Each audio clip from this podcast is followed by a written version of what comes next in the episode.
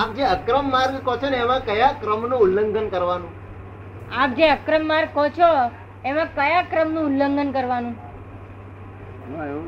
ક્રમ હોય તો અક્રમ થાય. અક્રમ એટલે રિયલ વસ્તુ છે રિયલ અને ક્રમિક એટલે રિલેટિવ વસ્તુ છે.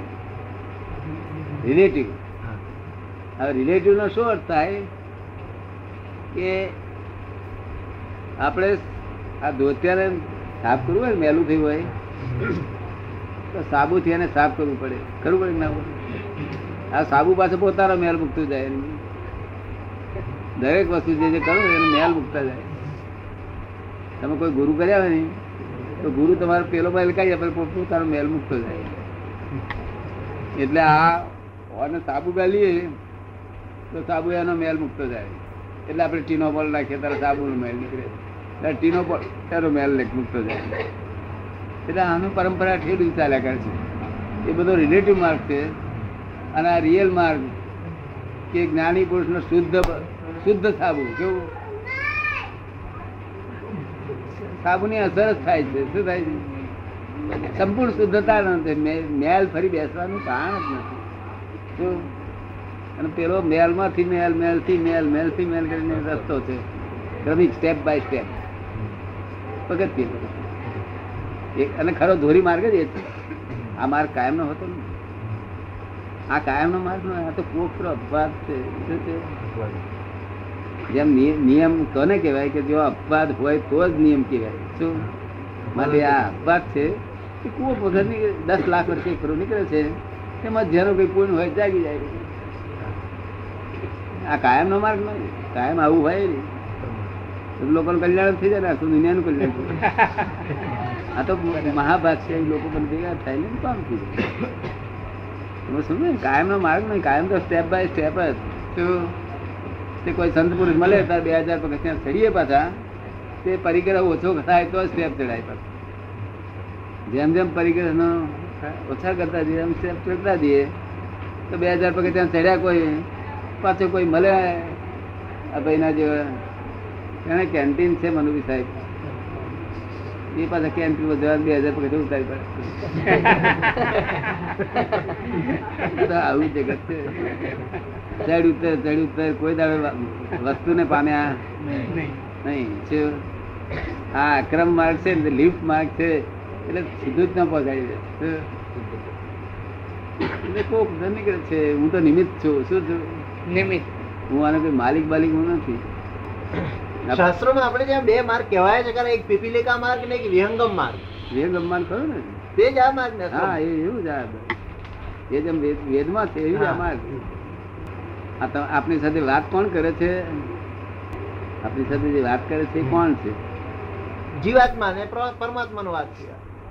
જીવાત્મા ને પરમાત્માનો. જીવાત્મા અને પરમાત્મા જો વાત કરતા હોય અને જો આ વાત કરતો હોય તો બે હજારમાં મળે પેલું બે હજારની કિંમત થઈ ગઈ એનું વેલ્યુ લેસ થઈ જાય ને. પેલા ચેતન છે ચેતન તત્વ. તેમાં આપણે જે વાત કરીએ છીએ એનું અધિષ્ઠાન ચૈતન્ય છે. શબ્દમાં ચેતન હોય જ નહીં ગુજરાત પણ શબ્દનો જે બળ આપે છે તે ચૈતન્ય નહીં તો વાણી નીકળે કેવી રીતે? ચેતન શબ્દ બોલી શકે જ નહીં. આ બધું જગત ભ્રાંતિ એ જ છે ને. આ ધીમે બોલી રહી છે એ તો શબ્દાતીત થઈ ગયું. શબ્દાતીત. જ છે ભગવાન. અને આત્મા શબ્દાતીત છે. નિશબ્દ છે. શું થયું? એટલે જ વસ્તુ અનુભવ થાય છે તે શબ્દોમાં થતો નથી. અનુભવ કેવો પડે છે ત્યારે શબ્દમાં કહીએ છીએ? અનુભવ થાય છે ત્યારે શબ્દમાં નથી થતો. અનુભવ કેવો પડે છે ત્યારે શબ્દમાં કેવો પડે. એ અર્થમાં આપણે વાત કરીએ. અનુભવ કેવો પડે ત્યારે શબ્દ વર્ણન કરવું પડે. બાકી અનુભવ અનુભવ આખું જગત શું કરે છે? કે આ સાકર ગરી છે એ જ્ઞાન લોકોને થયેલું છે. શું થયું? સાકર ગરી છે એ જ્ઞાન સાધુ આચાર્યોને થયેલું છે. આપણે પૂછીએ કે સાકર કેવી લાગે? બહુ બહુ સરસ બહુ ગરી પછી આપણે કોઈ પૂછનાર બોલે આપણે સાહેબ ગરી એટલે શું? અમને સમજાવો કે કે ના એ તો સાત વગર હજુ અમને અનુભવ નથી એનો. બધું જયારે મોઢા મૂકીશું ત્યારે ખબર પડશે ગરી એટલે શું? અને તે ઓળખાવા માટે પાછું અમારે તને આપતી પછી તારે મોઢા મૂકીએ ઓળખાય નહીં શબ્દ નથી એના માટે. શબ્દ એની સિમિલીઓ નથી. સમજ પડી એટલે આ આપણે આ જ્ઞાન આપીએ છીએ તે અનુભવ જ્ઞાનનો આત્માનો અનુભવ એ તો અમે તમને કરાવીએ એટલે થાય. ત્યાર પછી તમે બેસી જાઓ બરોબર કરેક્ટ છે. સનાતન સુખ ઉત્પન્ન થાય કેવું આ ટેમ્પરરી એડજસ્ટમેન્ટ નહીં સનાતન સુખ. જાય નહીં આપણે ધક્કા મારી તો જાય. સનાતન સુખ. એ સનાતન સુખ અને આનંદની પરિભાષામાં કઈ ફેર ખરો કે એક જ? એક જ છે વસ્તુ. આનંદ. આનંદ. પણ આનંદ બે પ્રકારની વસ્તુ હોય છે. એક સનાતન આનંદ અને એક તિરોભાવી આનંદ. શિરોભાવી આનંદ આનંદ. બે જગ્યાએ વપરાય છે. માટે આનંદ કરતા સનાતન ઊંચી વસ્તુ છે. એટલે જય સચ્ચિદાનંદમાં જે આનંદ છે તે સનાતન આનંદ. એ એ જ સનાતન નથી જય સતચિત આનંદ સતચિત આનંદ. સત નો અર્થ શું? છે સનાતન? શું કહ્યું? અવિનાશી. સત નો અર્થ અવિનાશ. ચિત્તનો અર્થ શું? જ્ઞાન દર્શન. અને આનંદ જો જો સનાતન જ્ઞાન દર્શન થયું અવિનાશી જ્ઞાન દર્શન. તો આનંદ છે આ વિનાશી જ્ઞાન દર્શન છે શું કે છે? આ વિનાશી આ ઘર મારું આ બધું જે બધું જાણીએ છીએ બધું વિનાશી વિનાશી. છે જ્ઞાન. વિજ્ઞાન અવિનાશી નથી અવિનાશી તો પોતાનું સ્વરૂપ છે એ જાણે ત્યાર પછી અવિનાશી જ્ઞાન જ એટલે આ તમારી જોડે વાતચીત કરે છે એ ટેપ રેકર્ડ છે ઓરિજિનલ ટેપ રેકર્ડ. ને, આ રેકર્ડ એવી પછી પછી ત્રીજી ચોથી પણ આ ઓરિજિનલ ટેપ કરે, તમારામાં ઓરિજિનલ ટેપ રેકર્ડ છે, પણ તમારાથી એવું બોલાય નહીં કારણ તમે એના માલિક છો હજુ, અને મેં માલકી પણ ફાડી નાખેલું છે અને હું તો જ્ઞાતા દસતા જ રહું છું આની પર, કે આ ટેપ કેવી બોલે છે શું શું બોલે છે એને જોવું જાણવું એ જ મારા સ્ટડીમાં હોય? ક્યાં ભૂલ થાય છે બધું ધ્યાનમાં આવી જાય સમજ્યું ને? બનતા સુધી ભૂલ વગરની ટેપ છે પણ વખત કોઈ વખત બનીએ જાય ને કઈ કહેવાય નહીં. પણ અવાજ જે અવાજ શબ્દ છે એ આ વાદળો હામામી અને પરમાણુ ઘસાય છે. શું થાય છે? પરમાણુ ઘસાય છે. મોટા કલાકાર ઘર બધું થાય છે. અને આપણે પેલું બોટલમાં હોર્ન હોર્ન જોયેલું તમે? હા. પેલો દબાઈએ? હા. પેલો ગોળો દબાઈએ શું થાય? અવાજ થાય. હવે ગોળો દબાવીને અવાજ કેમ થાય છે એ આપણે એક વિચારવા જેવું. બરાબર. કે ગોળામાં જે આકાશ છે તેની અંદર જે પરમાણુ ભરાયા છે પરમાણુ. કારણ કે આકાશ માત્રમાં પરમાણુ છે. શું છે? પરમાણુ. જો આકાશ છે ત્યાં પરમાણુ છે. તો હવે એ પરમાણુ જે અંદર ભરાયા છે તે આપણે આમ દબાઈએ નહીં. એની હાથ બાજુ. અને તે ફોર્સથી નીકળે તો ઘસાઈ નીકળે. તો જાય. શું? બસ આ હવે એ પરમાણુ નો ગુણ નથી કે છે. એના ગુણ તો અમુક જ છે. એના શું શું રૂપ ગુણ છે? કે છે રૂપ ગુણ છે. પછી રસ ગુણ છે. હા. રૂપ રસ ગંધ સ્પર્શ. હા. એટલે એ બધા એના ગુણ છે. અને આ એની અવસ્થા છે. શું છે? આ જે અવાજ એ પરમાણુની અવસ્થા છે. જયારે આમ દબાઈએ તો એવું થાય ને તો એનો સ્વભાવ એવો નથી. અને રૂપ એ સ્વાભાવિક છે બધા. જે એની ગુણ છે એ તો સ્વાભાવિક ગુણ છે. એ અન્વય છે. અન્વય. હા વ્યતિરેક ને વ્યતિરેક. અને આ તો વ્યતિરેક ગુણ છે. પણ તે વ્યતિરેક ગુણ એનો આ પર્યાય છે પર્યાય. પર્યાય એટલે સંજોગ વસાત આપણે દબાઈએ તો જ એવું થાય. વ્યતિરેક ગુણ એ પાછી જુદી વસ્તુ છે. ક્રોધ માન માયા લોક માણસને થાય છે. તમારે અહીં કોઈ ક્રોધી હોય છે કે માની હોય લોભી હોય? હવે એમાં એ જળના ગુણ છે કે ચેતના હે? તમને કોણ લાગે છે? જીવના જ ગુણ છે એ તો. જીવના જ ગુણો જીવના ગુણ છે. ચેતનમાં તો છે નહીં. ચેતનમાં એ ગુણો નથી જીવના જ ગુણો છે. હા. ચેતનમાં એ ગુણો નથી. એટલે આ જળના ગુણો નથી આ. ચેતનના ગુણ નથી. એ વ્યતિરેક ગુણો છે. કેવા છે? વ્યતિરેક ગુણ. વ્યતિરેક ગુણો એટલે જો આત્મા આ જડ હોય અને આત્માની સાનિધ્યમાં આવ્યું તો એ ગુણો ઉત્પન્ન થાય કે જો આત્મા સાનિધ્યમાં કોઈ ના હોય તો કશું નહીં. અગર જળ નહીં છે તે આત્મા જોડે કશું ના હોય તો કશું જ નહીં આ બે ભેગા થવાથી વ્યતિરેક ગુણ ઉત્પન્ન થાય જેમ સૂર્ય અને પેલો રસ્તો પર પથરા પથરા ગરમ થતા હતા તે, એ વ્યતિરેક ગુણ હતો. કેવું? કે આ હાજરી છે ત્યાં સુધી હાજરી. શું? એટલે વ્યતિરેક ગુણ ને અન્વય ગુણ અન્વય ગુણ કાયમ ના માટે.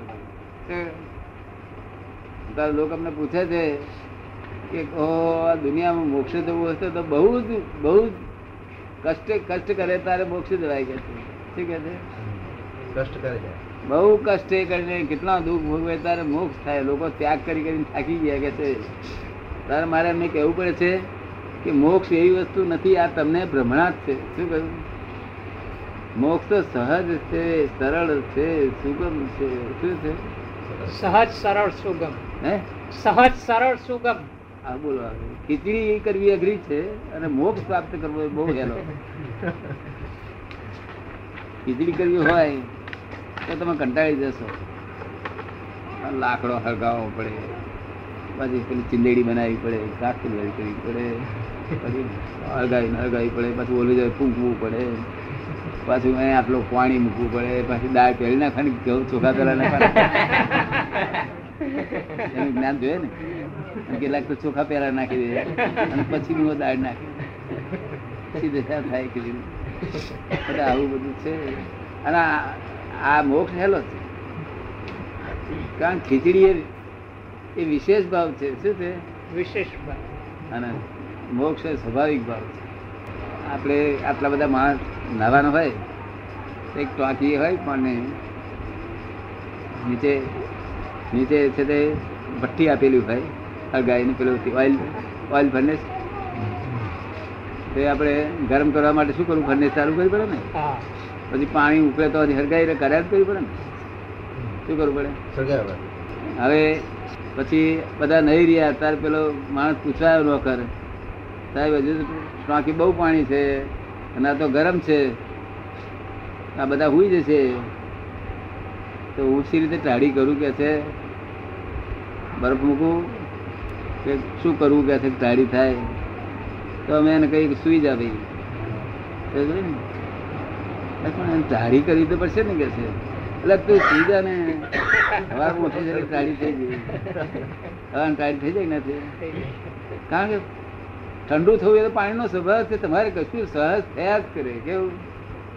એને ગરમ કરવું હોય વિશેષ ભાવમાં લઈ જવું હોય ત્યારે તમારું ઉપાધિ છે કોલસન કોલસન તેમાં સંસાર વિશેષ ભાવ છે શું છે?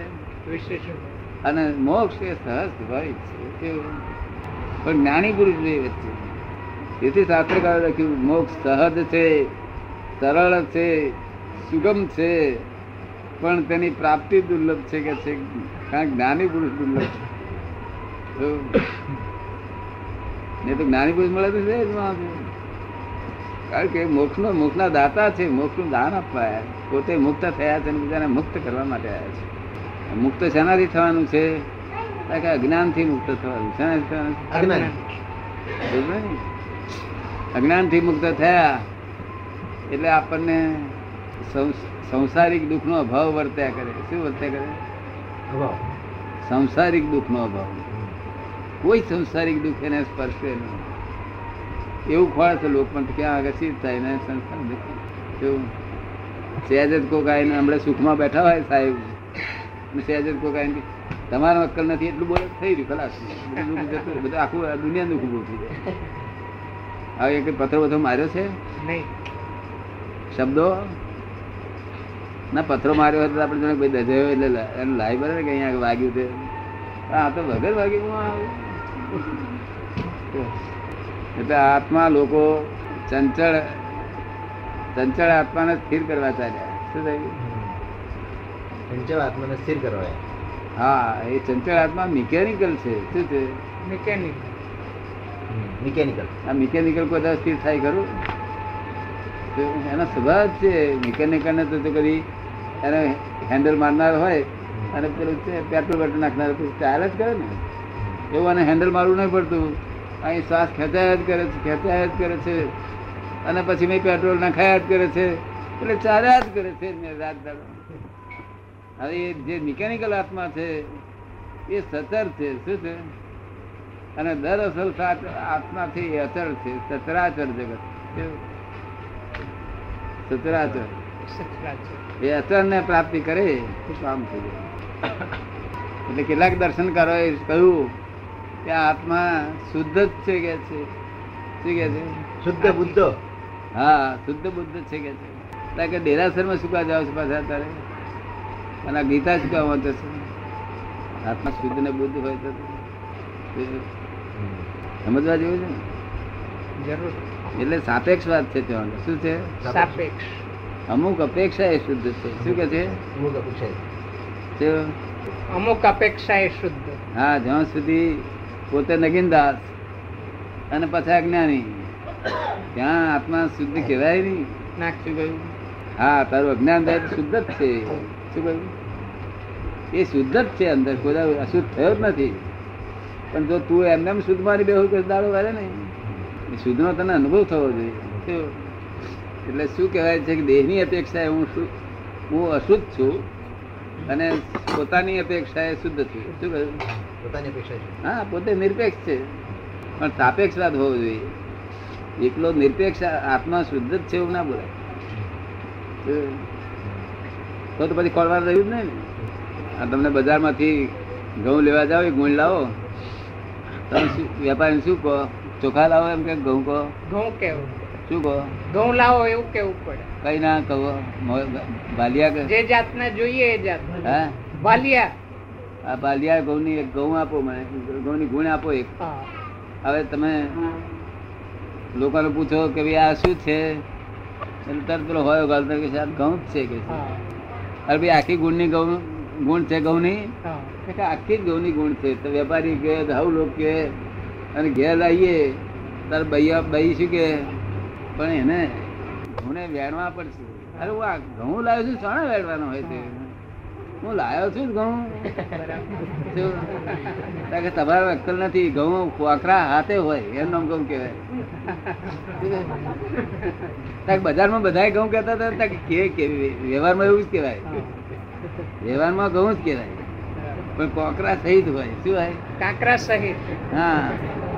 માટે ઘેર લઈને કોકરા વેણવાના? વ્યવહાર આવો છે વ્યવહાર આવું પડે ઘઉં ની ગુણ અને પણ મેં કોંકરા છે ને કે ના એ બોલાય નહીં પણ ગુણ આ ઘઉં ની જ છે કે. વ્યવહાર વ્યવહારને સમજવું પડે તો વ્યવહારને સમજવો હા આપણે હું હું તમારે ત્યાં આવ્યો અને સવારમાં બ્રશ કરવાનું થાય ત્યારે હું કહું કે દાંતણ લાવો. તમને કહું એટલે તમે શું શું ચીજ લાઈન મૂકી દો? બ્રશ ટૂથપેસ્ટ બધું મૂકવું જોઈએ. લોટો બોટો બધું લાવો ને. હા. હું એકલું તમને દાદા કહું છું તમે બધી ચીજ કેમ લાયા કારણ કે એની જરૂર છે વ્યવહારિક છે. વ્યવહાર આવો છે આટલું જ બોલે શું બોલે. એમ બધું સમજી લેવાનું એટલે વ્યવહાર સમજવો જોઈએ. આપણે એ આપણે તરત જ બ્રશ એકલું જઈને ડ કહે છે. તો પેલો શું કે દૂધ પેસ્ટ લાવો. પાણીનો પાણી લાવો. લાવો. ડખો થાય બધું. એના કરતા આપણે સમજી જઈએ વ્યવહારને. તું વ્યવહારને સમજો તો? આવું બધું તેમ છે નહીં ને ચા નો મસાલો બાંધી એમ કહે ને પેલું બાંધી ગાંધી બધું જેવું કરીને આપે. હા. સમજી જાય વ્યવહાર વ્યવહાર વ્યવહારને ઓળખો કે વ્યવહારમાં શું બોલાય? કઈ પસંદ પડ્યું આપને અમારે કશું? બહુ જ પસંદ પડ્યું.